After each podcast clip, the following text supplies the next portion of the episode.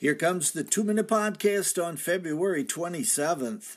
He waited seven days. 1 Samuel 13. But he waited not long enough. The Philistines were back. They're always back. Saul had chosen 3,000 men from Israel to serve in his army. But the enemy brought to the battle 3,000 chariots, 6,000 charioteers, and soldiers that were numbered as the sand. It was time to head for the hills. Fear is a great motivator, but it can also become a snare. Samuel had instructed the new king to wait for him at Gilgal, where he would come and offer a sacrifice and receive God's blessing for the battle.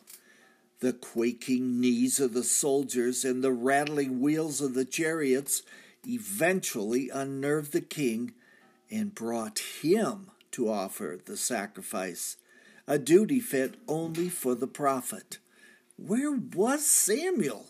Why is he late? I must fill in for the prophet. Yes, that's what I'll do. I must find out what the will of the Lord is. Sound familiar? It was this disobedience that would tear the kingdom from his family and be given to another. Saul would then hear the following You acted foolishly, Samuel said. You have not kept the command of the Lord your God gave you. If you had, he would have established your kingdom over Israel for all time. But now your kingdom will not endure. The Lord has sought out a man after his own heart and appointed him leader of his people because you have not kept the Lord's command. It is hard to wait. When the world is crashing around you, wait. And then wait some more. The throne was lost for lack of patience.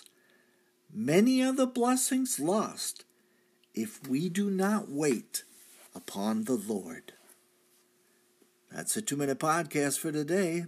I am Michael Foskey.